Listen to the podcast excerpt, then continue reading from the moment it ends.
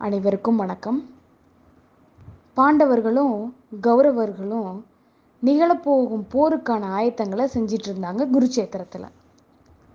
யானைகளை வச்சு பெரும் மரங்களை வேரோடு பிடுங்கி அகற்றி நிலத்தை சீர்படுத்திட்டு இருந்தாங்க ஒரு மரத்தில் தாய் சிட்டுக்குருவி ஒன்று தன்னோட நான்கு குஞ்சுகளோடு வசித்து வந்தது.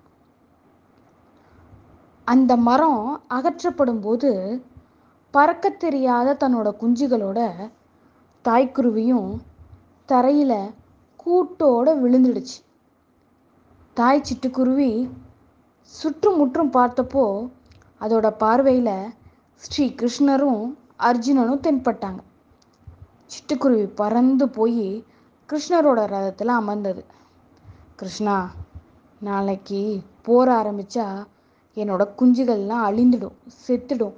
நீ தான் காப்பாற்றணும் கிருஷ்ணா அப்படின்னு கெஞ்சி கேட்டது. நீ சொல்றது எனக்கு கேட்குது ஆனால் இயற்கை விதிகளை எதிர்த்து என்னால் ஒன்றுமே செய்ய முடியாதே அப்படின்னு பதில் சொன்னார் கிருஷ்ணர். எனக்கு தெரிந்ததெல்லாம் நீ தான் கிருஷ்ணா. எங்களை காப்பவர். எங்களை காப்பதையும் அழிப்பதையும் உன்னோட கையிலே விட்டுறேன். அப்படின்னு சொன்னச்சு சிட்டுக்குருவி. காலச்சக்கரம் சுழன்று கொண்டே இருக்கிறது. இது ஒன்றே ஸ்ரீகிருஷ்ணர் சொன்ன பதில். குருவிக்கும் ஸ்ரீகிருஷ்ணருக்கும் நடந்த உரையாடல்கள் அர்ஜுனனுக்கு விளங்கவே இல்லை. போருக்கு முன் கிருஷ்ணர் அர்ஜுனனிடம் தன்னோட வில்லையும் அம்பையும் எடுத்து கொடுக்க சொன்னார். அர்ஜுனனுக்கு ஆச்சரியம். போரில் தான் கலந்துக்க போகிறதில்ல அப்படின்னு சொல்லி தனக்கு சாரதியாக மாறின கிருஷ்ணர் எதற்காக தன்னோட அம்பையும் வில்லையும் கேட்குறாரு அப்படின்னு புரியல. ஆனாலும் அதை எடுத்து கிருஷ்ணர்கிட்ட கொடுத்துட்டார். ஸ்ரீ கிருஷ்ணர் ஒரு யானை மீது அம்பை தொடுத்து அதோட கழுத்தில் இருந்த மணி ஒன்றை அறுத்து எறிந்தார். யானையை குறிவைத்து அதன் மீது அம்பு எய்து அதனை கொல்ல முடியாமல் அதனோட கழுத்தில் இருந்த மணி ஒன்றை மட்டும் அறுத்து எறிந்த கிருஷ்ணரை கிண்டலாக பார்த்தான் அர்ஜுனன். நான் வேணும்னா அம்பு எய்து அந்த யானையை வீழ்த்தட்டுமா? அப்படின்னு கேட்டான் அர்ஜுனன்.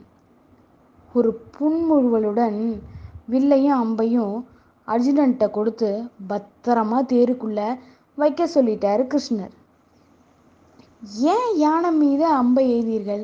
என கேட்ட அர்ஜுனனிடம் அப்பாவி சிட்டுக்குருவியின் கூட்டை களைத்து போட்டதற்காக யானைக்கான தண்டனை இது அப்படின்னு மட்டும் சொன்னார் பகவான்.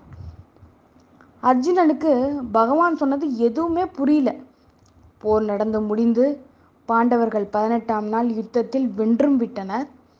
அர்ஜுனனுடன் பரமாத்மா கிருஷ்ணன் போர்க்களத்தை சுற்றி வந்தார். தான் முன்பு அறுத்து எரிந்த யானையின் மணிக்கருகில் வந்து நின்ற பகவான் ஏ அர்ஜுனா இந்த மணியை தூக்கி ஓரமாக போடுறியா? அப்படின்னு கேட்டார். எத்தனையோ முக்கியமான காரியம் இருக்கும்போது அருந்து போய் கிடக்கும் இந்த மணி தான் பகவானுக்கு முக்கியமாக போயிடுச்சோ அப்படின்னு எண்ணிக்கிட்டே அர்ஜுனன் ஸ்ரீகிருஷ்ணர் சொன்னபடி மணியை கையில் எடுத்தான். அந்த மணிக்குள்ளே இருந்து ஒரு தாய் சிட்டுக்குருவியும் நான்கு குஞ்சுகளும் சந்தோஷமாக பறந்து போச்சு.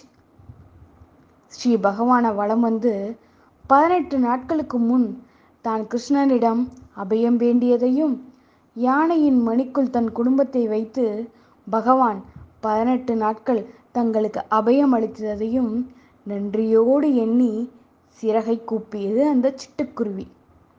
பகவானே என்னை மன்னித்து விடு உன்னை மானுட உருவில் பார்த்து பழகியதால் நீ உண்மையில் யார் என என் சிற்றறிவுக்கு கொஞ்ச காலம் புலப்படாமல் போய்விட்டது அப்படின்னு கைகூப்பி தொழுதான் அர்ஜுனன். அண்ட சராசரத்தில் உள்ள ஒவ்வொருவரையும் எப்படி ரட்சிக்க வேண்டும் அப்படிங்கிறது பகவானுக்கு நல்லாவே தெரியும். அவனிடம் சரணாகதி அடியுங்கள். மற்றதை அவனிடம் விட்டு விடுங்கள் மற்றதை மற்றதை நம்மை படைத்தவனின் பொறுப்பு. மற்றவை அனைத்துமே நம்மை படைத்தவனின் பொறுப்பு. நன்றி.